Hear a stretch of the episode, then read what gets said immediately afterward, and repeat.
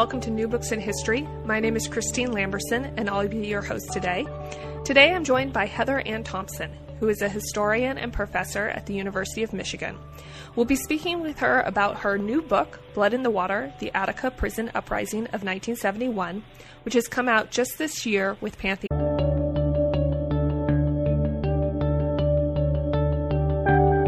Hello, and welcome to New Books in History. My name is Christine Lamberson, and I'll be your host today. Today I'm joined by Heather Ann Thompson, who is a historian and professor at the University of Michigan. We'll be speaking with her about her new book, Blood in the Water The Attica Prison Uprising of 1971, which has come out just this year with Pantheon Books. Hello, Heather. Thank you so much for joining us today. Great to be here. So, I was wondering if you could start by telling us a little bit about yourself, where uh, you're a historian and how you came to be a historian. Well, let's see. I was a uh, kid growing up in Detroit, uh, Michigan in the 80s and kind of grew up trying to figure out what in the world had happened to uh, my city and got to college and quickly figured out that I needed to learn a lot more history to kind of figure out why uh, my city had become one of the most uh, racially polarized, certainly the metropolitan area. Why it was a place that the rest of the nation seemed to think was so terrible, but yet it was a place where I was uh, feeling very uh, supported and getting a great education. So there was all these disconnects that I really wanted to study. And in addition to that, it was a city with a very important labor history that I wanted to know more about. So when I went to college, I quickly found myself in a history department and wanted to do at first an undergraduate honors thesis, which that study really was the, the core of what would then become uh, my dissertation and ulti- ultimately become my first book. Okay, and where did you go to graduate school? And could you just give us the, you know, very short version of that project? Sure. So, um, as an undergraduate, I went to the University of Michigan. Um, but for graduate school, I went to Princeton. And uh, my book ended up being uh, a, really a, a longer and more detailed version of the dissertation I wrote, which was on Detroit in the 1960s and 70s. So that book was called Whose Detroit? Uh, politics, labor, and race in a modern American city. And it really was trying to figure out what had happened to both lead to the Detroit rebellion of 1967, what had led the city to have such a massive demographic shift from an overwhelmingly white population to a majority black population and black political leadership, and what that all had to say to uh, the current historiography, historiographic arguments, which were about urban decline. You know, this kind of preoccupation we had as urban historians to figure out what had happened to our American cities. And I, I just sort of felt that there was something important that we needed to study about black politics and particularly the politics of protest if we really wanted to understand that. Okay. And so this book that you've just released about the Attica uprising is is later projects. So could you tell us a little bit about how you came to be interested in Attica and um, in the uprising in 1971? Well, so it's an interesting, it's a very similar uh, set of uh, questions that brought me to my first book that takes me to Attica, which is that I wanted to better understand this period, uh, the 1960s and 1970s, where uh, at some level everybody had uh, this incredible faith that things could be changed. So there were uh, protest movements from north to south, and particularly dramatic protest movements in cities. And so I wanted to understand those in my first book in the city of Detroit, but then I became intrigued by this other uh, very uh, famous protest that I just couldn't find very much information about. It was a protest that had happened in a prison in this time period in upstate New York, and somehow everybody knew the name Attica and knew that something had happened there, or at least that there had been some important civil rights protests there. But nobody knew much more than that. And so when I was um, casting about for, you know, how did I want to take this next project, I thought I want to do a history of that prison rebellion, that prison uh, rebellion as kind of a continuation of my work as a civil rights historian and a historian of black politics. And um, and then quickly discovered that uh, I was in way over my head uh, because, in fact, uh, one of the reasons we didn't know very much about Attica was that it was largely a story that the state of New York didn't want us to know. That this was not a story that, as a historian, you could find in an archive. It wasn't a story that was going to have box, you know, five, Boulder six that we could, you know, open up and uh, just simply do the hard research that would recount the story for our readers. Um, and that really became a journey for me. It's the reason that book took so long. It was ultimately a 13 year project because it was really about testing uh, what it meant to be a historian. I had to think about who had uh, a copy or the original of virtually every document that the state of New York was sitting on but wouldn't release. And that research journey took me um, into uh, archival collections that seemingly had nothing to do with Attica, but I figured out that at least tangentially they did. Or um, it took me into people's living rooms of you know the survivors. And it took me into lawyers offices. Perhaps they had depositions or legal documents relating to this event. And that was actually a really uh, important uh, learning experience for me which is how do we do history when uh, the the inheritors of that history uh, are guarding it. You know, don't really want that full story told. Mm-hmm. So I want to talk a little bit more about your research journey a little bit later, but before we do that, just in case people are kind of in that category where they've sort of vaguely heard of Attica, but they don't quite know what happened, I thought it might be helpful if you could just give us a, sh- a little summary of what did happen at Attica and why it's so important. That's uh, well. That's a great uh, thing to remind me to do because it's funny when you've worked on something for this long. You now, now you assume everybody, right? everybody uh, was on the journey with you. Um, no, it was uh, it was an event that happens in 1971 in an upstate New York prison, really in this tiny town called Attica. Uh, but it had a maximum security facility, really jammed with 2,400 men, mostly black and brown men from uh, the lower part of the state, from New York City, but also from other cities like Baltimore. I'm sorry, Baltimore, like Brooklyn and Rochester. And um, this was a place that had terrible uh, conditions for those who were confined there. Um, these men were being fed on 63 cents a day. They were um, they had terrible medical care. They were denied visitation with their children. Um, there was all kinds of really uh, inhumane treatment that went beyond simply serving a sentence. And these men had tried to work through the system to get these concerns addressed. They wrote to their state senator, they tried to talk to the commissioner of corrections, but they were also aware that um, you know this was the the tail end of the 60s. This was still the rebellious 70s, and they were aware that um, that people needed to hear them one way or the other. And so when that did not merit any change, when when all of the working through the system got them nothing, eventually they will have a very dramatic takeover of the prison that uh, really it just captures the nation's attention, actually the world's attention, because the first thing they do is they ask um, the media to come in.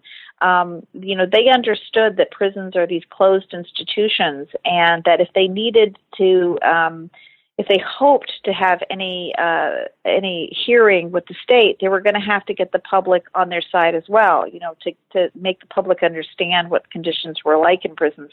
So the media came in. Um, they invited high profile observers to come in to help them negotiate with the state. And they had taken guards hostage, so they had a, a bargaining chip with the state um, hoping that uh, if they protected the hostages and kept them safe, that the state would, in fact, uh, bargain in good faith and uh, improve these sort of really rudimentary conditions. Um, the demands were simple, they were straightforward. Um, and so the world watches for four days as the civil and human rights protest goes on behind bars. Um, but it becomes infamous. The reason why it becomes a story that the state doesn't want to talk about later on is that the state of New York, and specifically the governor at the time, uh, made the decision against all uh, ad- advisors on the ground that he was going to retake the prison with deadly force.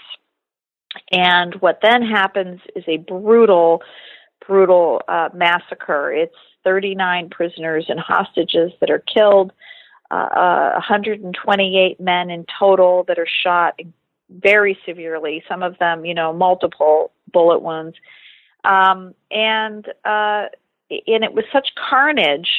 And then there's torture that goes on for days and weeks after that, that the state of New York then spends the next really 40 years trying to um, make it go away, um, to make sure, for example, that no law enforcement officer will ever be held accountable.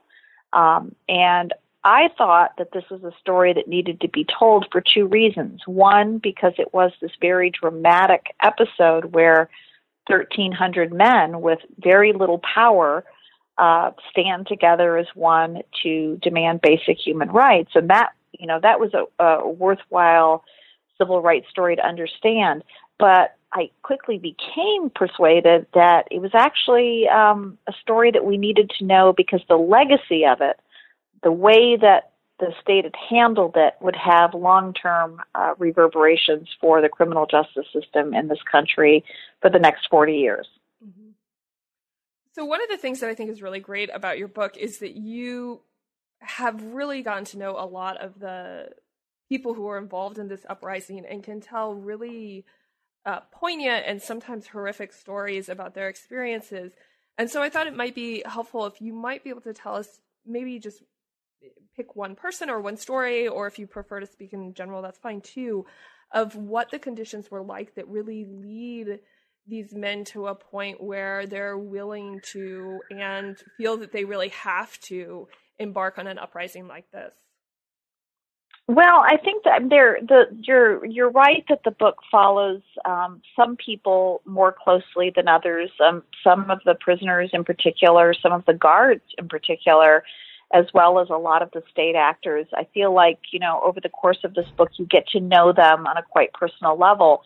But to really, uh, I think, get folks to understand what the conditions were, um, you have to think about it you know, from a, a much more general standpoint. Um, you had, you know, you had young guys in there. For example, um, one of the guys you hear about early on. I mean, he's there because he's 17 years old. He is a, a, a, a Spanish-speaking prisoner who has polio, and he can't.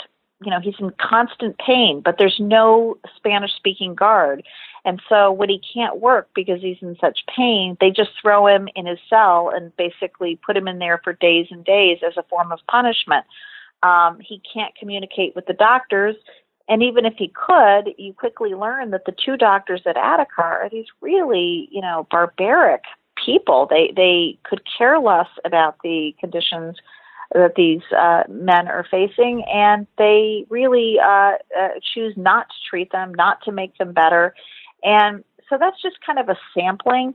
But in addition, of course, you've got conditions that are bad for the guards, ironically. This is one of the things that's interesting about the book. You quickly find out that over the course of the next 40 years, guards and prisoners alike uh, are fighting for justice because the guards are terrified. This, this prison is bursting at the seam. They're trying to tell prison management that um, they need help, they need better training. Um, they they need the conditions to improve for prisoners because the prisoners are so miserable. It makes it unsafe for everybody. And so it was really, uh, as one of the chapters is titled, it was really a tinderbox waiting to explode. And prison management in the state of New York had been given multiple, multiple uh, indications that um, that it, you know, that they needed to do something to improve things at a very basic level, and they could have probably avoided this entire eruption. So then, when this eruption happens, and there were other prisons in the country during this period of time who had um, pushback from prisoners because of conditions, and they came, they led to different outcomes. So this uprising occurs, and then why does the governor and why does the state of New York make this decision to retake the prison by force, given that the world is watching? Well, that's a great question. Um, when you're when you're going page by page, uh, it is kind of extraordinary when you see that um, not only is the whole world watching this, but indeed people whom the governor has appointed to be on the observers committee are you know are also saying to him, look, you know, you you really need to keep negotiating because um, one look outside of the prison where incidentally, you know, hundreds and hundreds and hundreds of state troopers are amassing and they're angry and they've had no sleep for days and they've been passing out weapons without writing down serial numbers of these weapons.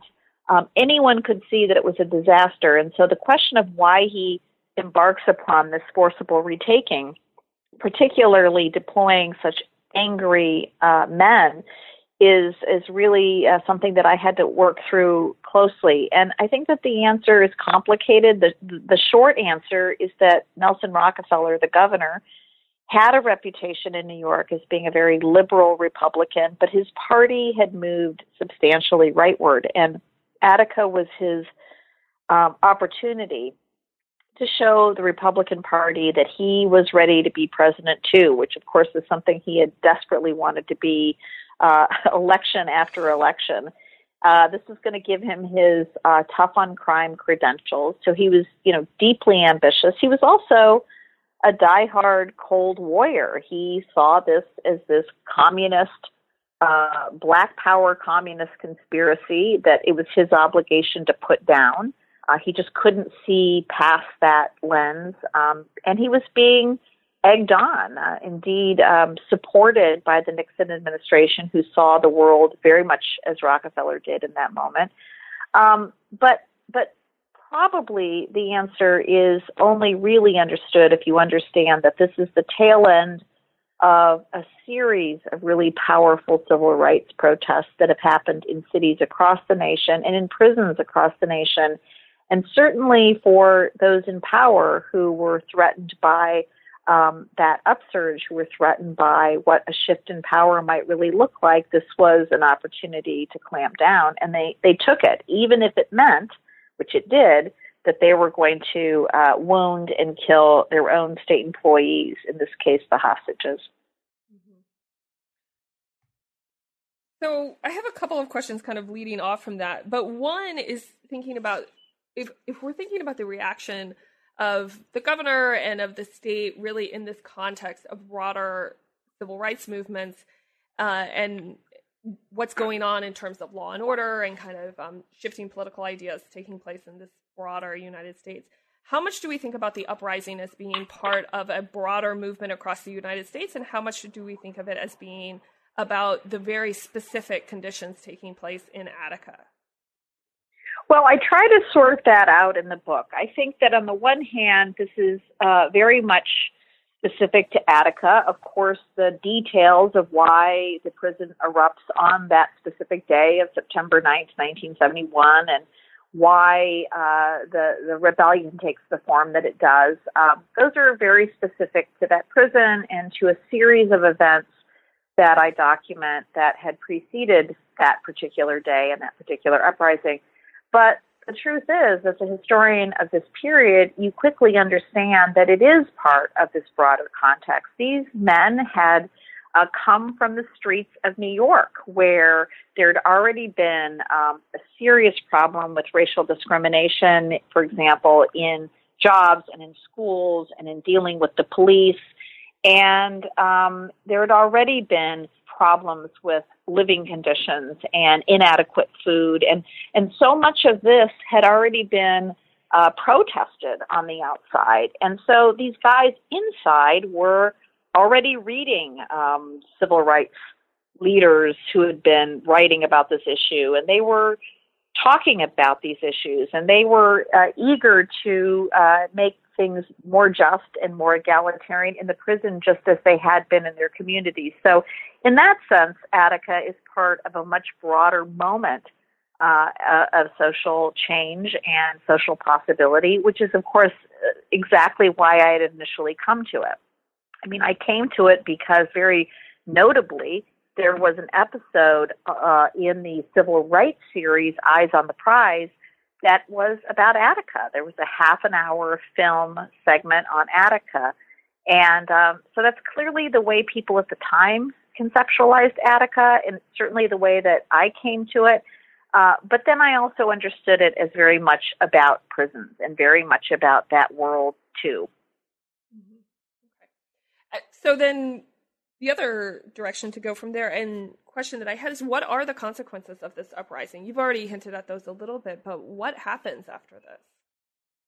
Well, so um, readers of the book might be surprised to see that the, the first part of the book is about the actual prison rebellion, and that's what I thought the whole book was going to be about. That is to say, those four days of negotiations with the state, and then the horrendous fifth day when the state retakes the prison.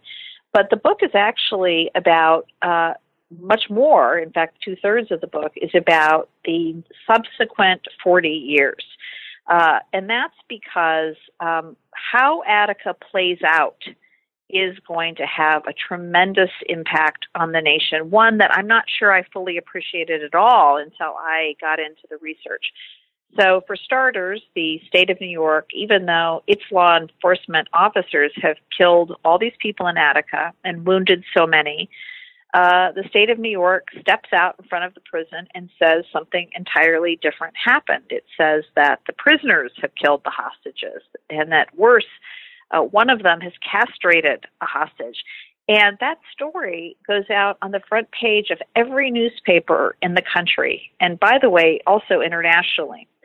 And um, and and that has this incalculable effect on the nation because you know we'd already started a war on crime in 1965 but but this was attica becomes this kind of emotional uh, driver for it. It, it you know people who had been sympathetic to prison reform when they hear these stories coming out of attica and they see the carnage and they believe that it's all about the prisoners um, it hardens people uh, deeply and it, and it sours them on this idea that prisoners are people. So, on the one hand, this kind of touches off these, this punitive moment, and it only gets fueled, and again, um, for multiple reasons, but still because of Attica, because after telling those lies at Attica, then the state of New York only prosecutes prisoners for the riot and what had happened during the riot. So, law enforcement, the ones who should have been paraded in front of the nightly news in handcuffs or sitting before a jury, um, is nowhere. And the nation watches over the next five, six years as the prisoners, one by one, 62 of them are indicted for riot related crimes at Attica. And what I argue is that um, the sum total of this is to to really move us precipitously, very emotionally uh, in a punitive direction. Um, we become a country that locks up more people than any other country on the globe. And I argue that you can't really see that as natural or inevitable. You have to understand that it's the product of these historical events. Attica is one of them. There are others I talk about. I mean, Kent State, Wounded Knee.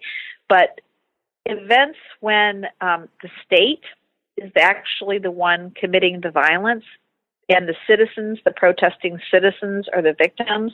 But the way that it's spun is uh, deeply important for the way politics will then uh, transform and unfold over the next four decades. The book is really about that story. It's about the state's efforts to cover up. Um, and really, as readers will see, I mean, I was shocked myself. I'm hardly a conspiracy theorist, and it, it becomes clear that this is really a cover up at the highest levels the governor, the state police. Uh, it goes all the way into the White House. And um, and it's also a story, though, about the the fighting back. I mean, all those people in that prison, uh, the prisoners actually and the hostages, they don't uh, they don't accept this willingly. This is a story about state cover up and a rightward turn of the nation, but it's also a story of uh, the prisoners always being determined to get their story out one way or the other. And you know, so it's kind of a David and Goliath story at, at the end of the day. Mm-hmm. And how do they fight back? Well, um, for starters, even though they're the only the prisoners are the only ones indicted, um, the book chronicles for multiple chapters uh, one of the most extraordinary uh, defense efforts in the 20th century, uh, legal defense efforts, uh, really up there with the Scottsboro Boys trials. Um, young lawyers and law students descend on upstate New York to make sure that all of these indicted Attica brothers have a lawyer, to make sure that they will have um, solid representation uh, against the state. I mean, for, for example, they know that one of the reasons the state's been able to indict so many prisoners is that it actually, and this is, you know, this is extraordinary, they actually use the same state troopers that retook the prison with guns and allow them to investigate the Attica investigation, to to get the evidence together to indict these prisoners. And the lawyers know this. They know that these guys are being railroaded. So um, they show up, and the prisoners, together with their lawyers, embark on this, you know, really interesting and important uh, legal defense effort. Like I said, it's up there with the Scottsboro Boys or the NAACP legal defense efforts in the South um, you know, a decade earlier. And so that's part of the way they fight back. They also uh, fight back through the civil court system. As soon as they dispense with the criminal cases very, very effectively, um, they take the state of New York uh, and specific people in the prison system into federal court and uh, launch a class action civil rights suit against them. And that's another whole part of the book that ultimately will allow them to get a settlement from the state of New York. Hardly justice, but at least it allowed them to tell their stories on the record. Um, and then, meanwhile, the hostages, remember, who have also been killed by their own state employer, um, uh, have uh, their own very sometimes parallel fight, sometimes at odds fight with the prisoners to be heard. Um, their story is slightly different. On the one hand, they too were killed and wounded at Attica, but in addition to that, they were swindled by the state of New York. Um, my research indicates that they uh, literally were approached by state uh, employees right after, um, I mean, as they're burying their husbands, as widows are burying their husbands, and as surviving hostages are mending in the hospital. And they are um, given these meager checks, told to, you know, go cash them, buy some groceries, take care of yourself, we're here for you. Um, and what they weren't told was that if they cashed those checks, they were quote unquote electing a remedy, which meant that they would be statutorily unable to sue their employers for the death and for the injury and for the trauma. And so they have a 40 year fight to get restitution from the state um, and for that swindle. So it's it's really it, this book is about cover up and it's about power at the highest levels doing diabolical things, but it's also about these ordinary people on the ground who for 40 years never give up. Yeah, and there's some really extraordinary stories that you tell about particular cases in narrating that journey for sure. Um, could you talk just a little bit about then do things actually change in the prison at all? Well, this is, of course, one of the greatest ironies about the Attica story, and it was one that, again, as a historian, I had to kind of sort it out. Um, it, it was really hard to to nail this down, even in my own mind, what was going on, because on the one hand, right after Attica, and as a result of their protest, there are some pretty important uh, improvements uh, and changes that come to the New York prison system. And indeed, it's one of the reasons why, uh, comparatively speaking, and again, this is only comparatively speaking, um, New York does have some more liberal uh, prison rules compared to a lot of other states. And I think a lot of folks in the system would tell you it goes back to Attica. But um, so things like, you know, more relaxed visitation rules, better parole rules, um, better training for guards, and so forth. But at the end of the day, um, I, I, I really do come down to say that, that, that the backlash overtakes all of that. That that at the end of the day, the consequences of having taken this prison so brutally and the consequences of having literally spun a narrative about Attica for the subsequent 20 at least years that um, that that put it all on prisoner brutality and nothing on the state that that that will serve to erode 90% of those um, those gains. And indeed, recently there's been a couple of uh, pieces in the New York Times about the book, and one of the most interesting to me was done uh, by a reporter, Tom Robbins, who actually compared. Uh, looked at some of those very specific improvements after the rebellion and looked at them today and sort of and, and pretty much concluded that they've all been rolled back. So, so on the one hand, it had an important effect on prison reform. On the other hand, um, it was swindled right out from under them because of these because of this backlash because of the lies told this may be asking too much in some ways because i know you're of course focused on on attica and the prison systems are generally state run but how does this how were the events in attica viewed by correctional facilities and prison systems in other states is there a broader ripple effect that's taking place uh, as a result, oh, whether it be a crackdown or a reform ripple effect? Well, I think it's both. I think, again, in those initial months after Attica, I think there's a great fear. Um, there's a lot of protests that happen in support of the Attica brothers, especially after that brutal, brutal retaking. And I think, you know, prison officials are nervous, and certainly guards unions are so afraid of this that they began demanding uh, you know, meetings with their union officials and with prison administrations to uh, increase safety on the job for them. So, yeah, it, everyone was aware of Attica. Some prison administrations dealt with that with reform, but overwhelmingly, the response, again, in the long run, is to clamp down even harder. You know, readers might be interested to know that that that today's supermax prisons actually date to that moment after Attica when the corrections commissioner is calling for something that he calls a maxi maxi prison.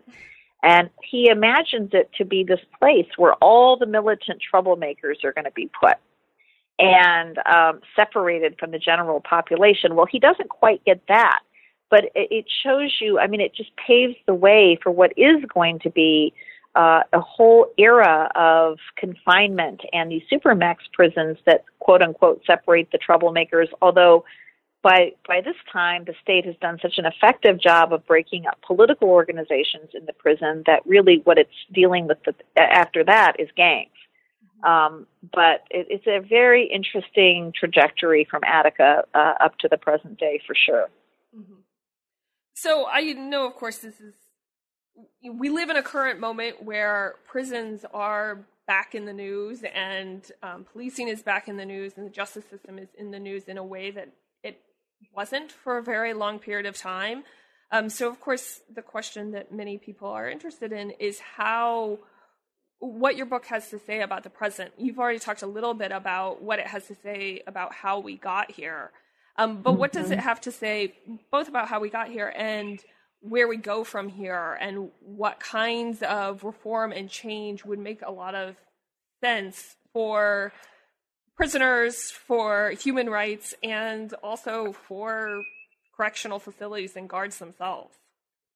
Yeah, I'm I'm so glad that that you raised this because um, you know one of the greatest ironies for me was this book. I was intending to finish it at least ten years ago, and because of this research journey, I was unable to do that, and it took me much longer to finish than I had hoped.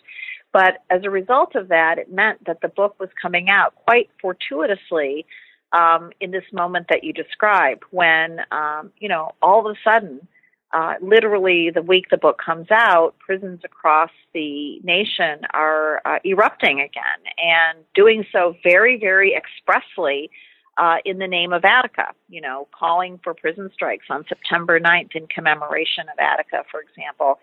And so, um, in a completely unplanned fashion, the book uh, came out right in a moment when we are, in some key respects, uh, living with the fruits of the book, uh, or or really the terrible fruit of the book, which is mass incarceration and the terrible conditions that we now have in prisons.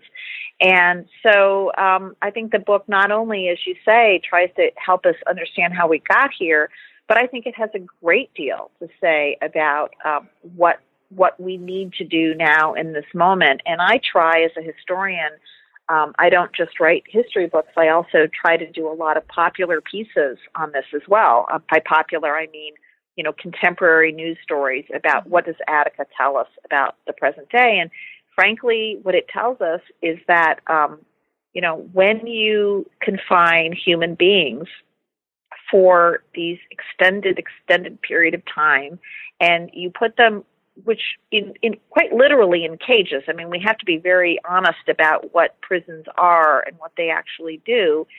And then, in addition to that, um, you know, after removing them from family and oftentimes from any human touch or contact because of so much time people are spending in their cells and in solitary, um, depriving them of food. I mean, Michigan prisoners right now being, you know, fed maggot-filled food and and denying them medical care and um, you know, and, and we we now know from Attica that when you treat human beings that way, that uh, they will eventually demand to be treated as human, and that there will be eruptions, and so then Attica shows us that it's incredibly important that we uh, don't respond to those protests with just more repression.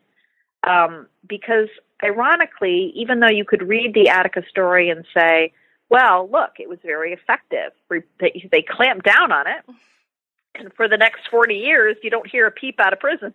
Mm-hmm. Um, but of course, that's not really true, right? I mean, we in fact have had terrible stories coming out of prisons for 40 years. And the only difference now is that they've culminated in more of a, a group protest. And so the lesson of that repression is that we didn't solve anything. And indeed, we made it worse. Prisons today are worse than they were in 1971. And that's hard for people to get their head around. They read my book and they're horrified. I mean, journalists who've read this will say, wow, I just, I can't believe how terrible those conditions are. And, and I point out to them, well, Attica is worse today. You know, Attica is a is a terrible place today, and most people are doing more time in solitary today and have worse conditions today. So the lesson is we have to heed heed the words of those who are in the inside trying to tell us what they need. They're not saying they want to get out. They're not saying they want something outlandish. Um, uh, you know, it's it's about treating them as human beings on the inside, and I think Attica has myriad lessons in there about the importance of doing just that for our public safety. The other thing, and and this is to go on a little bit, but it you raised policing. Um, the other really important uh, thing that comes out of the Attica story is that you know Law enforcement kills 39 men at Attica and wounds 128 others, and not one member of law enforcement ever stands trial for that. And in many of these cases, as my book shows, it's unqualified murder. It is not. It is not self-defense. It is not. Um, there, there's, there's no gray area in some of these cases about what happened. In many of these cases about what happened. And so when readers see that, and they see how did that happen? How were these guys protected? And they see, for example, that um, the head of the state police is doing everything it can to make these lower level troopers who've committed these heinous acts to disappear. Um, that they help uh, rip up any paper that has serial numbers of weapons on it. That they splice film so that you can't see who's shooting, that they remove photographs, that they doctor photographs, that they alter trooper statements. And then that it's not just the troopers that are doing this or their bosses, but that the governor of the state of New York is inviting the troopers and the attorney general, and they're all sitting around Rockefeller's pool house getting their story straight. And then you it gives us it, it humbles us when we look at today's situation. And if we look at a city like um, you know chicago and laquan mcdonald or someone who has been killed by the police and there is no charges brought uh, attica's very instructive about why that might be the case. And we look at baltimore where we had members of law enforcement that were indicted but they're not convicted Attica is very instructive. Attica should make us very, very skeptical of our grand jury system. You learn a lot about the grand jury in this book and make us very skeptical about the police investigating themselves and prosecutors who normally have to work with police uh, on a daily basis then being asked to uh, indict them for a crime. So I think Attica is much more presently relevant than I had ever imagined it would be. Mm-hmm. So, one of the things that the prisoners were trying to do, as you've already mentioned, is get the media in there to kind of publicize their conditions. And so, I was wondering if you might talk a little bit about whether you see um, anything having changed there, uh, what kind of the role of shining light on these conditions today, right? I suspect that probably mm-hmm. many people as you just said, would be surprised to hear Attica conditions are worse today than they were then.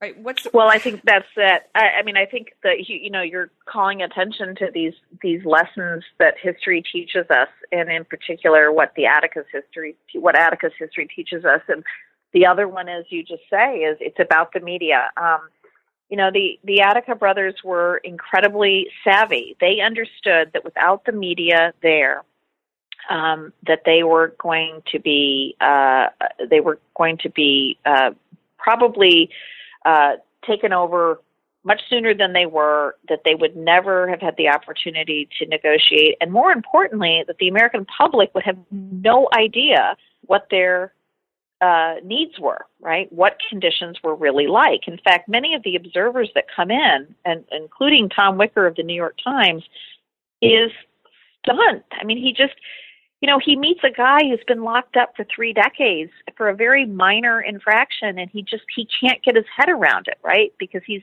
he's finally seeing. I mean, he'd always imagined that this is a bunch of murderers, rapists, and thieves, as he says, and then he meets the 21 year old in Attica who's there because he was driving without a license and he had violated parole, right?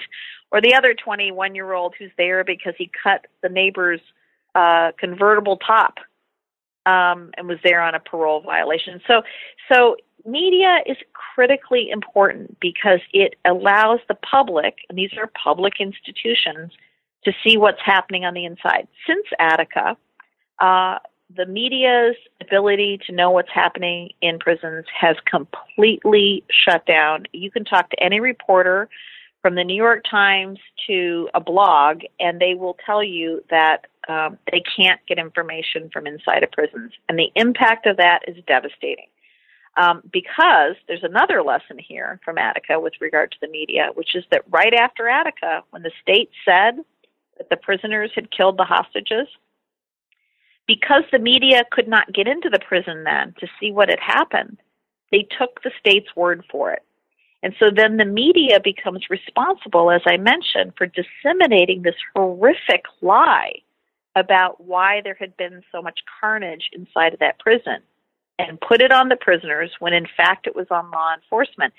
So today, not only can the media not get inside these prisons that have been striking and protesting, but almost worse, they're only getting their information from the departments of corrections. And so the departments of corrections have been spinning what's going on inside, right? Mm-hmm. For example, saying that it's not a protest, that it's gang violence. That's a classic example of what's happening today. Well, whether it's gang violence or a protest, the only way that anybody on the outside is going to understand it or really know is if somebody other than the people in charge have an eye on it.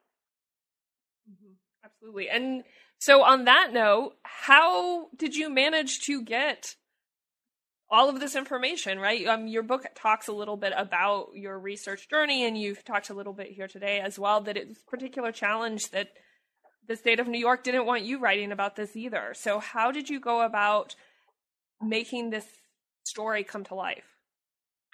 Well, that was a, a mix of, uh, I think, stick to itiveness that all mm-hmm. historians uh, understand very well, uh, but also just sheer luck. Um, I, I had stick to itiveness because I kept asking the questions: who had the records? Excuse me. Um, who had the copy? Who had the record? Who might have something that the state of New York didn't want me to see? But at the end of the day, that still didn't get me the most important documents, which would have indicated to me who the perpetrators were. Excuse me. hmm. Sorry, we're going to have to edit that out. Yeah, we can edit that out. No and something in this room I'm allergic to. I'm in Boston for a um, book uh, book event tonight, and this, there's something in this hotel room. I've been sneezing since I got in here. Oh no. Um, anyway, um, yeah. So despite all of the um, really important information that survivors gave me, lawyers gave me, and even some uh, archival collections um, peripherally related to Attica gave me, I couldn't find out what was happening that had prote- you know how had these members of law enforcement been so protected? And more importantly who were the perpetrators? How uh, you know who had killed this, these people in the prison and and who had protected them? I mean i really wanted as a historian if i was going to do this comprehensive history i wanted to know the who and i wanted to know the why and i wanted to know the how. And um, I had this extraordinarily lucky break, which is that I had been calling every small town, uh, county uh, office and courthouse to find out if anyone had any of the original Attica records from some of the trials. And one day, uh, had a call from a response from uh, the Erie County Courthouse, and it turned out there had been some uh, Attica documents there probably had just been moved there due to some water damage somewhere else. I now, looking back on it, think that they were probably um, came out of the chambers of one of the key Attica judges, um, just given what was in there.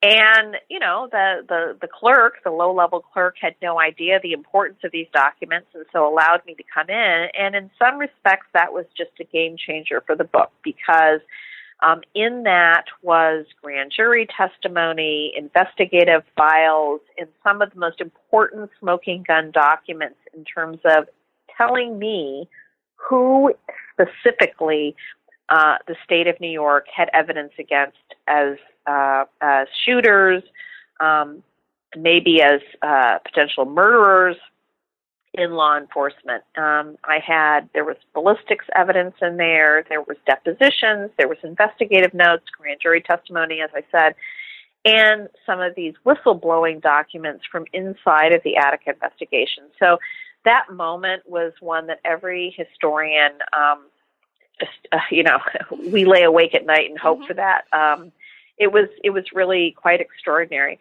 But again, to kind of really drive home the point about how important it is that um, that uh, that we think hard about records and we think about um, trying to get them, even if they're not easily accessible to us in a archive. Um, had I not found those, um, in some very key respects, this entire story would only be half told. Um, the ability to find those records was the ability to shine more light on that story than had been shown in 40 years.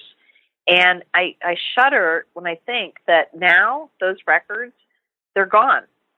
Um, you know, essentially someone got tipped off that they were there and they have all disappeared. And I am very grateful that I took scans and, you know, got copies of the most important of these. Mm-hmm. But it's a very humbling thing to realize that some of our most important events in the 20th century, um, we won't know the half of what actually happened unless we have lucky breaks or unless we um, just keep keep at it, mm-hmm. um, and, and somehow uh, uh, you know somehow find it some other way than we are meant to because um, most of our traditional archives only have in them what those with power felt was okay for us to see, to put it quite bluntly. Mm-hmm. Absolutely. And then, did you were you able to get access to any um, to the prison to prisoners? Did you find just doors closing at every every turn? Well, I did ultimately get inside of Attica, and um, I actually was even able to see records um, that were in three Rubbermaid tubs that had been saved in the prison offices um, related to uh, the uprising. And um, but even there, I mean, it was just such an it's such a interesting um, moment in terms of historical research because that access, even that access, was so dependent in this case uh, on um, certainly on white privilege as uh, being a white scholar and probably also on some weird, weirdly twisted uh, gender um, uh, issue because I'm female. Um, the former, I got into Attica because uh, a guard um, had decided that I would be okay to come in, and he wanted to show me around. This was a son of one of the slain hostages, and um, you know, I think that the very fact that he saw me as someone trustworthy to tell his story had very much to do with my positionality as a white scholar. Um, and, you know, I hadn't gotten in before that. The state of New York had absolutely denied every request that I made to get in. Um, and that was critical. I mean, for me to see the inside of the prison was what allowed me, um, I think, to to really tell, to, to at least to be able to try to bring the reader in with me, right? To to describe it in such a way that that um, that people could feel what those guys in the yard felt, and I needed to be in there myself to even know what that place looked like to to feel it myself. Um, the other thing, though, was the gender component because um, the person who let me see the the documents, um, I'm pretty sure was seeing me as this, um, you know, little girl doing a um, school report. I don't know. I mean, I'm, I'm being a little facetious, but I, I think that um, there was a there was a bit of uh, there was a patronizing quality to it. So you know, why not let me look at some of this stuff? And you know, I, I've had to think a lot about that. I've had to think a lot about my positionality as a historian in doing this book, um, for good or ill. Um, you know, those are some examples of where it benefited the story. I think there's other ways in which um, it was you know, being a white scholar, it was had other challenges trying to tell uh, uh, the story of African American and Puerto Rican struggle in a way that um, that those actors felt was um, was uh, captured fully captured their experience. So it's just interesting. I mean, it was, it, I've never in all the, the the, the the books I've written and the articles I've written, doing this book was certainly the most interesting to me methodologically for all those reasons. And I have one last method question, um, which is you know, your book talks about some very intense violence and some very, um, you know, disturbing and hard to read stories. And I can only imagine hard to write stories. And I was wondering if you might talk a little bit about that. I mean, I, I write about violence as well, and sometimes it's hard where the line is between, as someone once described it to me, leaning into describing the violence to make sure that the actual events are portrayed to readers, but also not uh, sort of becoming sensationalized. And how did you both deal with reading about this and writing about this, and also figure out where that line was for you? Well, I, I again appreciate this question so much because um, I, uh, you know, as you say, uh, that's the hardest those sections are the hardest to read in the book. Two two chapters in particular. One is called No Mercy, and the other one is called And the Beat Goes On. But also, even at the end of the book, during the civil trial, when these guys are recounting what they went through, and um, I have to say that it's not just difficult to read; it, it was indeed very difficult to write because I at every page, I, I, I struggled between wanting to fully convey to the reader how horrific this was, but frankly, not to anesthetize the reader to it. Because one of the things, or, or to make it gratuitous, like there is a way, you use the word sensationalize, I would say, or to make it almost pornographic. You know, there's a way in which it's just too, it's too terrible in its telling to, to, to be anything other than overwhelming and um, like you need to turn your gaze away. But at the same time, uh, one way that people deal with that is to just tune out, right? To, to become hardened to it. So that balancing act between making sure people understand how terrible it was, but not overwhelming them with it or not minimizing it with sensationalism or making it pornographic, uh, you know, that took just draft after draft after draft. And, and of course, every time then I had to read it, I would just have to stop sometimes. I couldn't, you know, even to this day, I, I, I sometimes will do, I mean, I oftentimes now do readings for the public and, um, and I will be reading certain things and not even some of those most uh, violent p- passages, but some of the most poignant passages. And I find myself, um, you know, I find myself taken in by it even now. And it's not so much about good writing, it's about letting the survivors tell their stories, you know, letting them speak, I guess.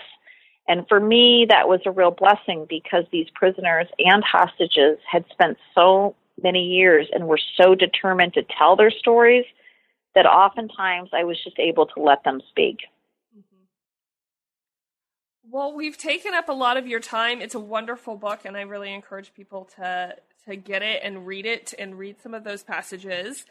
Um, but now that you've finished uh, this long project, are you working on anything now, or do you have anything queued up for next? Well, I, I do, um, and I'm I'm sure that there'll this will morph as well. I mean, one of the things that I a project I'm working on is um, that is very related to Attica is that there was a series of New York jail riots that happened right before Attica that I have a lot of research done on already, and I want to do a separate book on that because I think it's a way to really look at um, this question of policing urban spaces and um, the carceral state and jails. And so that will be a shorter book, but one in which you know I'm I'm very interested in doing because I think uh, to your question about how does this stuff resonate today, I, I'm particularly interested in, in how this carceral apparatus that becomes so big in America actually begins in the communities, right? Begins with policing and begins with stop and frisk and begins with people pouring into the jails in the late 1960s and the early 1970s. So that book uh, will be called Echoes from the Tombs because the Tombs was one of the most uh, uh, largest New York City jails that erupts in 1970. Um, but the other project is a much more cerebral project I'm working on, which is about um, really trying to think about how we build uh, how, the ways in which the American carceral state is actually fundamental to the broader state building project after World War II. Um, what, how is it that we build the state after World War II in the shadow of um, the Second World War, um, facing uh, serious anti-communism, and also a civil rights eruption? and how through surveillance and the, the, the carceral apparatus of surveillance do we build the American state and then make it uh, for there ever after uh, make the legitimacy of the American state dependent on a robust carceral state and vice versa. So I'm I'm for that project I'm really interested in a much sort of the wedding of uh, social history and how surveillance works in real time in real organizations on the ground to help state maintain legitimacy, but wed it with political theory about state building and also political history about um, how these institutions actually uh, developed as mutually enforcing um, over the course of the post-war period. So a very, very different project, and um, uh, you know, and and and uh, probably will do them in tandem because I because I do very much like the storytelling part of history too, and I suspect that one will be much more much more theoretical than mm-hmm. than storytelling. All right. Well, those both sound like wonderful projects. Hopefully, you'll come back and tell us about those when uh, when they're done. And well, thank you so much. What a great treat to talk to talk history and and uh, and certainly the Attica book. If for, if for no other reason to read it, I always love when historians read it because we can talk about the research challenges. That in itself, uh, in some I laugh sometimes because I feel like there's there should be a book about doing the book. absolutely, absolutely. Well, thank you so much. Thank you. Take care. Bye bye.